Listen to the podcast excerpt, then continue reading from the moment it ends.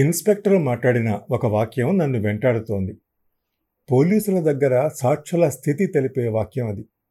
ఆలోచించే కొద్దీ కొత్త అర్థాలు స్ఫురించే వాక్యం అది. మామూలు సాక్ష్యం కాదు. నా భర్త నిజాయితీకి సంబంధించిన సాక్ష్యం అది. పోలీస్ స్టేషన్ దగ్గర పడుతుంటే నా అనుమానం నిజమైన సూచనలు కనపడ్డాయి.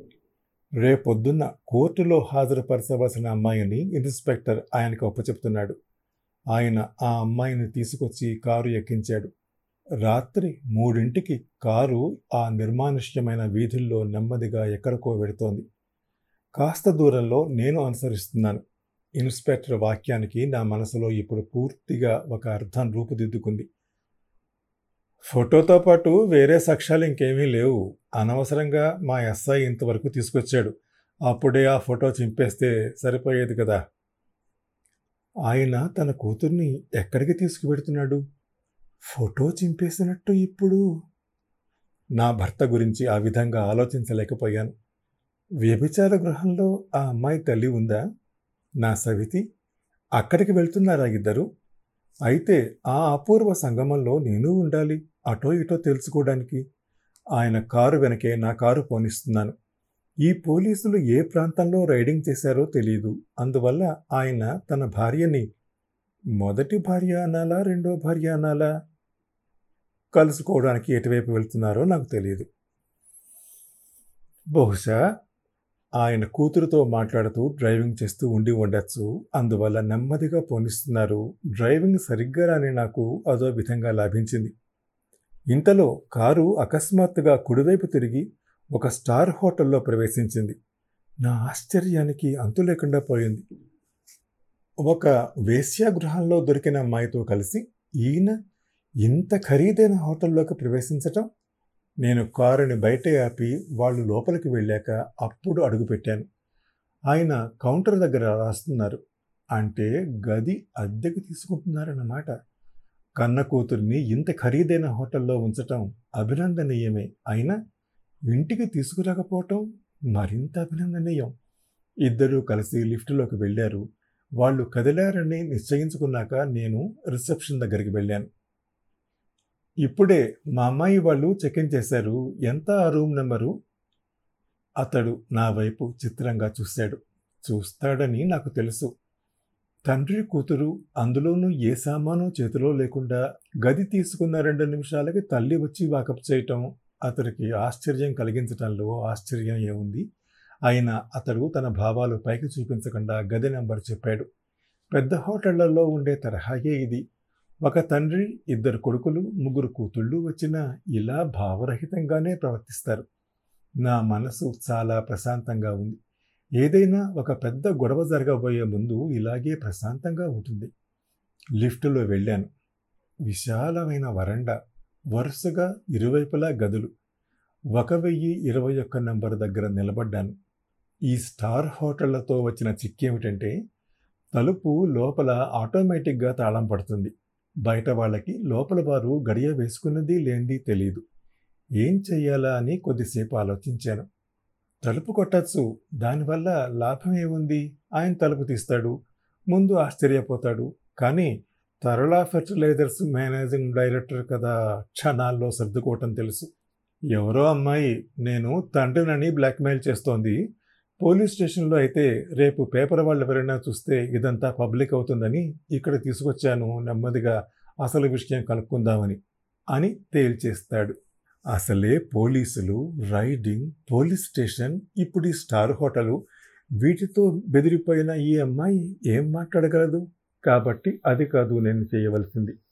ఏం చెయ్యాలా అని ఆలోచనలో ఉండగా తలుపు సప్పుడయింది అక్కడి నుంచి చీకట్లోకి వేగంగా తప్పుకున్నాను. కానీ దురదృష్టవశాత్తు అక్కడ కూడా లైట్ ఉంది. గబగబా మెట్లు దిగాను. పది మెట్లు దిగి వంపులో నిలబడ్డాను. ఆయన కూడా లిఫ్ట్ కోసం ఎదురు చూడకుండా మెట్లు దిగితే నేను పట్టుబడటం ఖాయం. నా గుండె వేగంగా కొట్టుకోసాగింది. ఆయన లిఫ్ట్ బెల్ కొట్టి అక్కడే నిలబడ్డారు. నాకు స్పష్టంగా కనిపిస్తున్నారు. దాదాపు పదేళ్ళ వృద్ధాప్యం ఒక్కసారిగా మీద పడినట్టుంది ఆయన మొహం. జేబులోంచి కర్చీఫ్ తీసి మాటిమాటికి మొహం తుడుచుకుంటున్నారు. అప్పటికప్పుడు ఆయనకు ఎదురుపడాలన్న కోరికను బలవంతం మీద ఆపుకున్నాను. ఇప్పుడు కాదు దానికి ఇంకా సమయం ఉంది. ప్రస్తుతం నేను సవితి గురించి తెలుసుకోవాలి. ఈ లోపల లిఫ్ట్ వచ్చింది. ఆయన అందులో ప్రవేశించి కిందకి వెళ్ళిపోయారు. నేను వెంటనే గదిలోకి వెళ్ళలేదు. ఆయన ఎందుకోసం కిందకి వెళ్ళారో మళ్ళీ వస్తారో లేదో తెలియదు అందువల్ల కిటికీలోంచి చూశాను ఆయన కొద్దిసేపటికి కింద కారు దగ్గరికి నడవటం కనిపించింది. ఆ కారు కదిలాక వరండాలోకి వెళ్ళి రూమ్ ముందర నిలబడి బెల్ నొక్కాను. నిమిషం తర్వాత తలుపు తెరుచుకుంది. ఎదురుగా పదహారేళ్ళ అమ్మాయి నిల్చుని ఉంది. కొంచెంసేపు ఎవరం మాట్లాడలేదు. ఇద్దరం ఒకరి మొహాలు ఒకరు చూసుకుంటూ నిలబడ్డాం. ఆ అమ్మాయి నన్ను ఊహించకపోవడంతో భయం స్పష్టంగా కనిపించింది. ఎవరు కావాలి? అంది. నేను పోలీస్ స్టేషన్ నుంచి వస్తున్నాను అన్నాను. ఆ అమ్మాయి మొహంలో భయం మరింత ప్రస్ఫుటంగా కనిపించింది. చేతులు వణుకుతున్నాయి. ఇంకో క్షణం ఆగితే ఏడ్చేసేట్టుంది. నాకు జాలేసింది. కంగారు పడకు. మా ఇన్స్పెక్టర్ గారు నువ్వెలా ఉన్నావో చూసి రమ్మని పంపారు అన్నాను. ఆ అమ్మాయి మాట్లాడలేదు. ఆయన రేపొద్దున వస్తానన్నారా? వస్తానన్నారు అన్నట్టు తలూపింది. మరో నాలుగైదు ప్రశ్నలు వేశాను. దేనికి స్పష్టంగా సమాధానం చెప్పలేదు. ఈ లోపల లోపల ఫోన్ మోగింది. ఆ అమ్మాయి కన్నా ముందే నేను వెళ్ళి ఫోన్ అందుకున్నాను. హలో? ఆయన కంఠం. రిసీవర్ ఆమెకు అందిస్తూ నేను ఇక్కడ ఉన్నట్టు చెప్పకు అన్నాను. ఆ అమ్మాయి బెదురుతూ తలూపింది. ఫోన్లో ఆయన కంఠం స్పష్టంగా వినిపిస్తోంది. ఏం భయం లేదు హాయిగా నిద్రపో. రేపొద్దున నేను వస్తాను. అప్పుడు అన్ని విషయాలు మాట్లాడుకుందాం. అలాగే ఫోన్ పెట్టేసింది. ఇప్పుడు చెప్పు ఎవరు నువ్వు? నీ పేరేమిటి? శ్రీ శ్రీదేవి. మీ అమ్మ పేరు? ఇందిర. ఆనందరావు గారు నీకేమవుతారు? ఆ అమ్మాయి మొహంలో ఆశ్చర్యం కనిపించింది. ఇది కూడా నీకు తెలియదా అన్న ఆశ్చర్యము. ఇప్పటి వరకు పోలీస్ స్టేషన్లో చెప్పాను కదా అన్న ఆశ్చర్యము. మా నాన్నగారు అంది. నా మొహంలో మారే భావాలు కనిపించకుండా జాగ్రత్త పడి అన్నలు చెల్లెళ్ళు ఎవరైనా ఉన్నారా? అడిగాను. ఎవరూ లేరు. నువ్వు ఒక్కతివే కూతురివా? అవును. ఎక్కడుంటారు మీరు? ఈ ఊరు కాదు. విజయనగరం. మీ నాన్నగారు ఏం చేస్తూ ఉంటారు?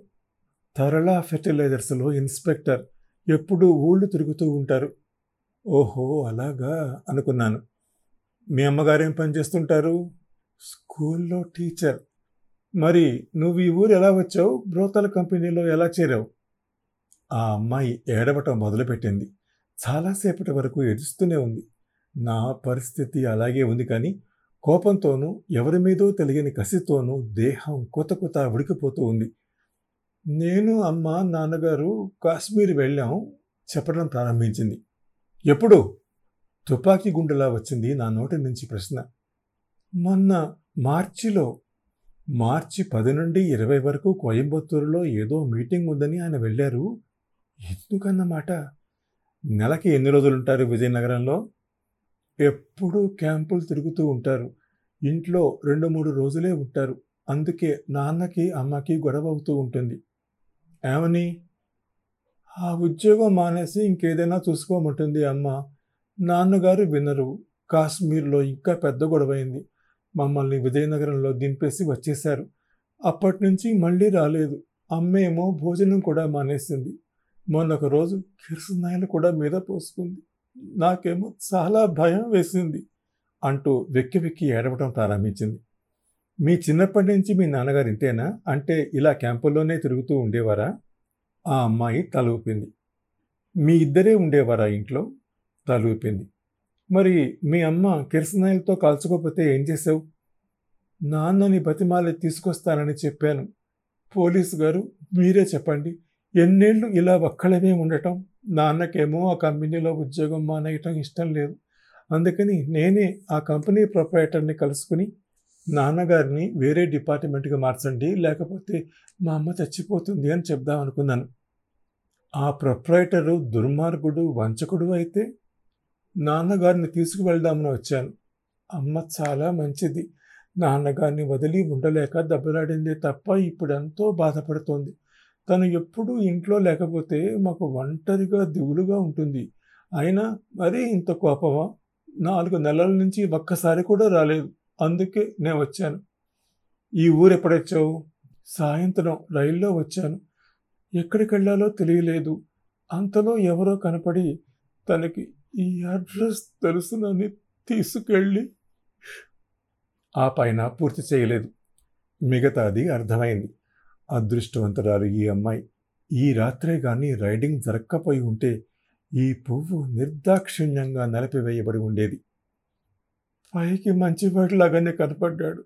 బ్రోకర్ అనుకోలేదు అంది. పైకి మంచివాళ్ళుగా కనపడే వాళ్ళంతా మంచివాళ్ళు కాదమ్మా. నీకు ఇంకా చాలా అనుభవం రావాలి. ఇంత వయసున్న నాకే ఆ అనుభవం లేదు. లేచి నిలబడుతూ అన్నాను. ఇక నువ్వు పడుకో మీ నాన్నగారు పొద్దున్నే వస్తారు. అంతేకాదు ఈ ఇన్స్పెక్షన్లు ఉండవు కూడా. మీతోనే ఉంటారు ఎక్కడికి కదలకుండా. అంటే మీ ఇన్స్పెక్టర్ గారితో చెప్పి సెక్షన్ మార్పిస్తారా? సెక్షన్ కాదు కంపెనీయే మార్పిస్తాను అని అక్కడి నుంచి వచ్చేసాను లిఫ్ట్లో దిగుతున్నంతసేపు నా మనసు నా స్వాధీనంలో లేదు. ఒక ఎరువుల కంపెనీ మేనేజింగ్ డైరెక్టర్గా ఆయన ఎక్కువ టూర్లు చేయటం కానీ క్యాంపులకు వెళ్ళడం కానీ అవసరం లేదు. కానీ ఆయన నెల రోజులు ఏదో ఒక పని మీద ఊరు ఎందుకు వెళ్తున్నారో ఇప్పుడు అర్థమవుతోంది. అన్నిటికన్నా ముఖ్యంగా మొన్న వేసవిలో ఇంకేదో ఊరని చెప్పి కాశ్మీరు భార్యాబిడ్డలతో వెళ్ళడం ఆ తర్వాత వచ్చాక ఆయన కోయంబత్తూరు నుంచి తెచ్చినవి అని సాహితీ సాకేతాలకు బట్టలు కూడా ఇచ్చారు. మా ముగ్గురిని కూర్చోపెట్టి అక్కడి విశేషాలు అంటూ చాలా కబుర్లు చెప్పారు. అక్కడి సంగతులు కళ్ళకు కట్టినట్టు వర్ణించారు. అదే నాకు అసహ్యంగా ఉంది. ఆ తర్వాత ఏం జరిగింది? తెలియాలంటే ఈ షోలోని నెక్స్ట్ ఎపిసోడ్ వినండి. ప్రతి మంగళ గురువారాలు ఈ షోని మీరు Apple podcast Google podcast Spotify Gaana మరే ఇతర ప్లాట్ఫామ్స్లో అయినా సబ్స్క్రైబ్ చేసి వినొచ్చు. నెక్స్ట్ ఎపిసోడ్ రిలీజ్ అయినప్పుడు మీకు అప్డేట్ రావడానికి నోటిఫికేషన్ టర్న్ ఆన్ చేసుకోండి.